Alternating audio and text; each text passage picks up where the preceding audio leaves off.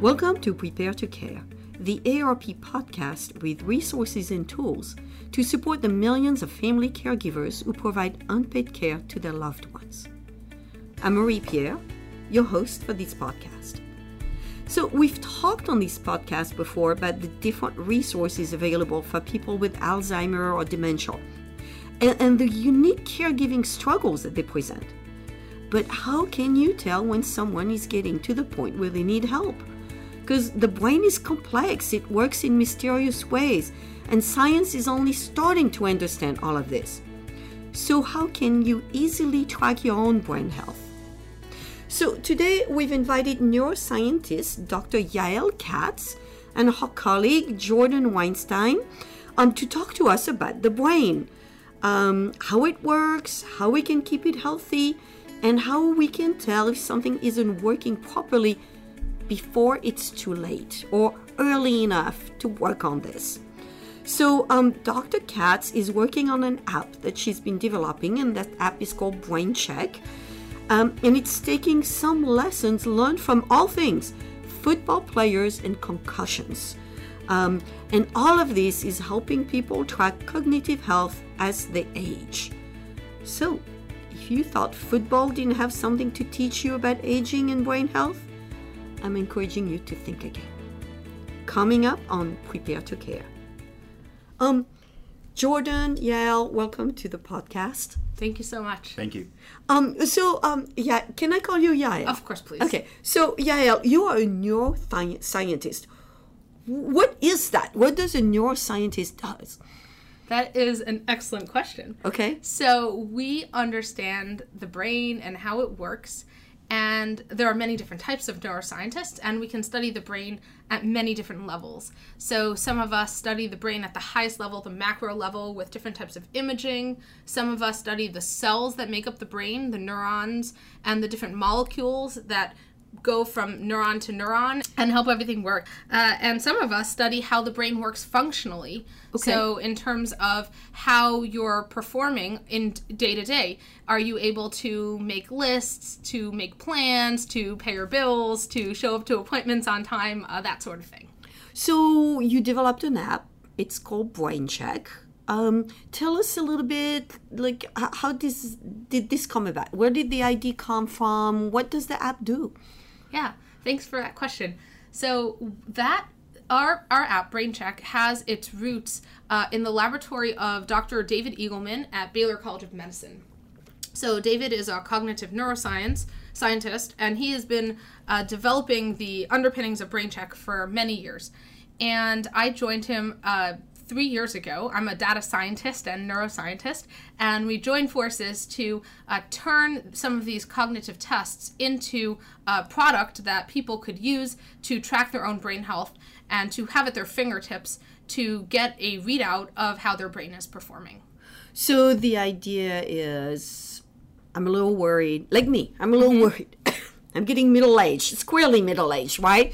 And I'm a little worried things might be slipping. So I would go onto this app and literally take like a test. Yeah, that's exactly right. So these are specific tasks that are developed to probe different functional areas. So uh, we have about uh, seven assessments in our BrainCheck battery, and each one assesses a different cognitive domain. So, for example, uh, different types of memory, uh, cognitive processing, visual processing, task switching, so the ability to kind of multitask, um, executive function, so how well can you ignore all the distractions that are going on around you and pay attention only to what you need to pay attention to. So we have a bunch of these different uh, little, they're almost like games.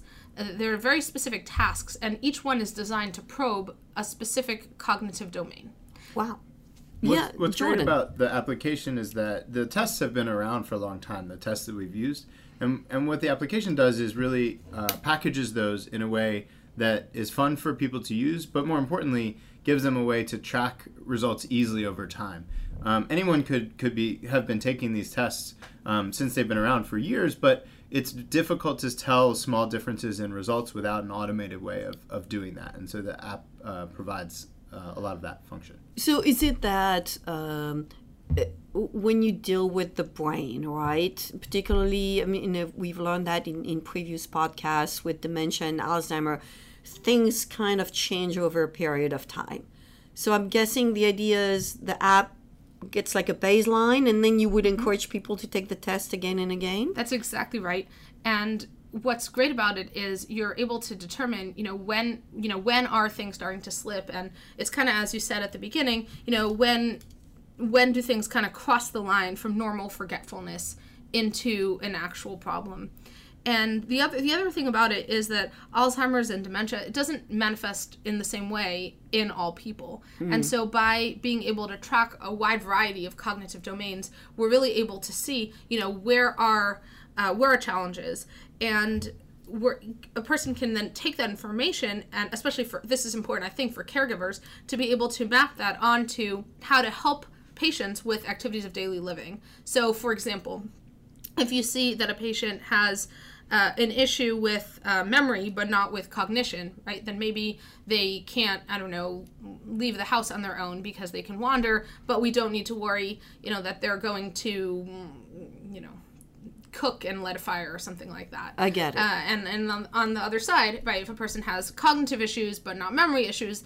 then we might be able to um, to help them uh, supplement you know their activities and help them with their functioning in different ways. So by tracking people in each domain separately, that information is really really valuable in terms of um, caregiving and also just um, coming up with a, a regimen to help people function. Wow. So if I went in and I took this test today, right? I'm guessing the app will keep track of my results. And then, like, how often people take this test? Like, w- would they need to worry? Like, oh, I had a bad day. Maybe I should take the test. Or is this something people do every two months, three months? People can take it as often as they want. Um, and we do find that people tend to, many people enjoy taking it. Um, and so, but typically for people, um, who are worried about uh, their early stages of dementia, we recommend monthly is a good frequency to take it. Um, and that's long enough that you can potentially see changes, um, but short enough that it's it's not you're not you know it's not like you're taking it daily or weekly, um, where you'll have so many fluctuations just based on the conditions of that day. But when people sometimes people will take it and feel like, hey, you know, we're distracted or didn't do well, there's no reason not to take it again if they if they choose to. Okay. okay uh, now, is this a test that you can cheat a little? Like, oh, I've learned this. I kind of know the answer. Is it always yeah. the same test? no, no, no. Yeah. So all the questions are randomized. oh the, no. Yeah, okay. yeah. Yeah, you yeah. can't really study for it. it you it's can't the study. same assessments, but right. the the exact questions change. So, for example, we might ask you to remember uh, a series of 10 words, you'll be asked to remember words every time, but the words will be different. So okay. you, you know that you're going to have to do that, but you can't remember the words. so you can't game the system time. here. No. Yeah. Okay. Yeah, we've baked in some special tricks to determine when someone's trying to game it. So. Um. Okay. So this is an app. This is an app that you do on a phone, on a tablet, like anywhere an app can be yeah. used, right? That's exactly right. Yeah. And on the phone, we recommend that um, people who use a phone in their daily life, like use a phone to send emails or to, you know, text and so forth, you know, then you can take BrainCheck on uh, the phone. But if you don't ever use a phone, probably you want to have a bigger screen like an iPad or just a, use a browser. Is this uh, was it designed? What, what, do you think? Is it designed for for people who've, who've actually used you know some form of of smartphone or tablet or computer before. Like you know, if if grandma has never mm. used a tablet in yeah. in her life, mm-hmm. can I sit next to her and kind of navigate her through the test? Would she would she be able to do that? So almost everybody has been able to do uh, to do really well. So we've done a lot of work with the YMCA. We've done you know testing over there. We worked with neighborhood centers. Uh, we've worked with um, uh, several senior homes as well uh, here in Houston and elsewhere. And we find that almost everybody is able to do just fine on the iPad. Uh, if you set it up for them, you know, to turn on right. and so forth.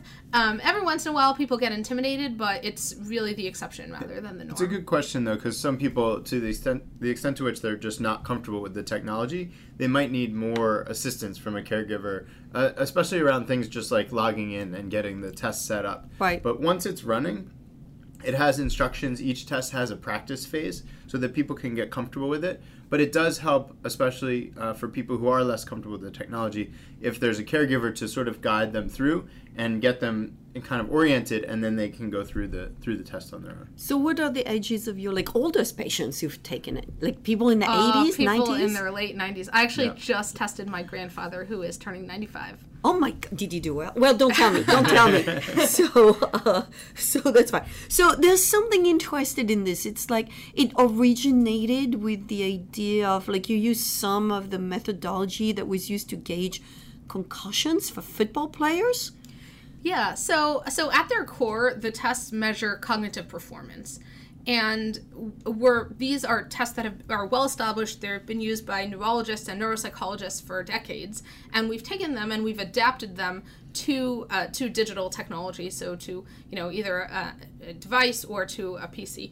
And the source of uh, cognitive uh, impairment or cognitive health, we're kind of agnostic to that. So if a person, you know, has trouble with the test because they've had a concussion or because they have dementia, you know, we don't necessarily we don't measure that. We measure how it's an objective measure of how well a person is performing cognitively. So um, so there are some tests that are very well suited to looking at the deficits that commonly happen when there's a concussion. So when there's a concussion, there are very specific uh, changes that often happen, and when there's dementia, there's other changes that happen. Got it. So we would recommend a different set of tests uh, for different populations, for young people or older people, and so on. Um, but at its core, we're measuring cognitive performance, no matter what. no matter what. Exactly. Okay. Exactly. So yeah, go ahead. Oh, so uh, another thing to kind of point out is a lot of times uh, for caregivers, uh, when you're uh, caring for somebody who is um, who's elderly, many people are on uh, different medications or they might have different chronic diseases and things like that, and many of uh, many of those in and of themselves can cause cognitive changes. And so, uh, being able to assess a person uh, cognitively is, is really very important when they're on uh, these different medication regimens. So, first off, uh, you can tell if there's a change in brain health when somebody starts a, a new a new drug or comes off a new drug or um, something like that. Oftentimes, uh, medications interact in unknown ways, and so to be able to measure a person cognitively is really a core part of, of caring for them well. Also, I think if you know that somebody is uh, cognitively impaired, they may not be able to follow a complex care plan. So, being aware of their cognitive state uh, can really help you um, talk to your to your patient and uh, give them guidance, uh, give them the appropriate level of kind of complexity and help with adhering to their uh, medication regimen and care regimen. I, I think you you bring a very good point. I think there was an article uh, in the paper just this week that talked about certain medication that's been given to seniors and how it can create all kinds of problems, but it's heavily marketed. So what a caregiver could do if they have this app is okay, well. Grandpa, here's your monthly test, right? Mm-hmm. And suddenly we know we added this medication and things are just slipping a little bit. It could be dementia, but then you could go to your doctor and say, hey, look at my my app here in I think maybe it's the medication, which Yeah. is really cool. Yeah, There's yeah. two Jordan. aspects of that, that that tend to cause problems. One is the concept of isolating the specific types of cognition that are challenged. So, you know, we have this concept of, of cognitive domains. Uh, it, we didn't invent that, but those those are reflected in, in the work that we do and in the application. So, you know, executive function or task switching are different from memory, uh, whether it's short-term memory or long-term memory. And when you get into medications, there's different ways that the brain can be affected, and it's really important to be able to identify more so than just something is slipping, but well, what exactly, which aspects of of cognitive function are are at issue. Oh, so with this app, you can literally go to the doctor and you say, okay, the I guess my test was this much on, or, or I did this well Sure. at that point, or Grandpa did this well at that point, and now maybe Yeah. executive function That's is right. slipping. So then that can start and a that allows you to focus on that area. Okay. The, the other thing that is is really important is to have some sort of objective, essentially third party measure of performance over time. Everyone knows that they can be sensitive to their own um, kind of you know cognitive level or performance, um, and so people when they're judging themselves. Um, or even when you know a loved one is, is judging kind of their condition, it can be difficult emotionally um, to to sort of have a sort of an honest view of that um, because of obvious biases that, that everyone has about themselves and about others that they love. And so having an objective measure really provides the distance that you need to, to be able to, to make critical um, views and, and decisions and about uh, your cognitive function. You, you bring a very good point. I mean, for me, as far as I'm concerned, it's like, oh, I'm fine. I'm just fine. All right, everything is fine. I'm not going to do this. So, so here's the thing. There's something a little scary there, right? Because in this app, okay, you take this test, maybe you ace it, right? But then you take it again, and then you're worried. You know, w- what if? What if I'm slipping? Yeah. What if I see, you know, God forbid, a slow decline in something? So is it better to like not know at all, or you know, gi- give me give me some argument as to why we should know? Yeah, so it's funny. What we find is that almost everybody wants to know. Um, I I'm actually surprised by the fraction of people that that do want to know, and it's so important just to be able to plan. Uh, so just having that information will enable you to get the best care? How much help do i need? How many t- how much to what extent do we need to you know check up on on on the patient on the, your family member your loved one? Um to what it, you know how uh if considering moving into senior you know senior housing when should we move in? Where should we move in? Um there's just so many so many um, benefits to being able to have information and to plan. I think also in ter- if pharmaceutical you know for pharmaceutical options uh, you're only eligible really for for for the drugs that exist when you're pretty early on you catch it early. So it's important from that standpoint. And then also um, so much of this is actionable right? So if somebody sees that they have cognitive decline you know don't assume the worst that it's you know Alzheimer's. I mean, it, it may be, but there's it also may not be, and you may be able to do something about it, um, especially if it's you know driven by a medication or one of the reversible forms of dementia. Uh, uh, yeah, go ahead, I would also highlight again the difference between feeling like there's a, a general feeling of decline and knowing more about the specific cognitive area that that's um, that's uh, impacted and understanding how that affects your activities of daily living and that's been really where a lot of the, the discussion in this area has, has been is is the better you can understand which aspects of cognitive function are impacted the more you can determine how that um, might impact your, your everyday life and how you can you know take action whether that's in a medical sense or more in just a functional you know day-to-day sense You know, I, I can think of that when my, my mother in law was hospitalized. At some point, we suspected that she could no longer read. And, and we gave her also this very tiny test with us where we asked her to add like five plus three and so on. And she could no longer do it. Um, I think a test, you know, like brain check might have been helpful because I think that was for us, in a very simple way, an indication that uh, things were heading in a direction that for us was very unexpected.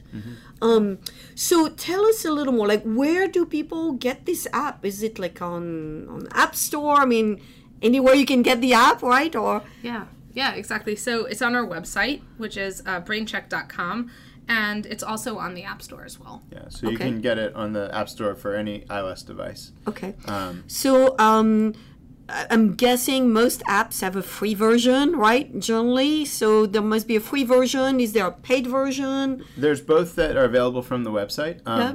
But we also have a special offer for your listeners where um, th- there'll be a link available, and you can use that link to access the, the full version uh, for free uh, for listeners of the podcast. Well, thank you. That is incredibly generous. So, AARP listeners, um, if you are listening to this, or if you know that someone needs this, um, today we've spoken with Yael Katz. She's a neuroscientist and creator of the Brain Check app, and we've spoken with her colleague Jordan Weinstein.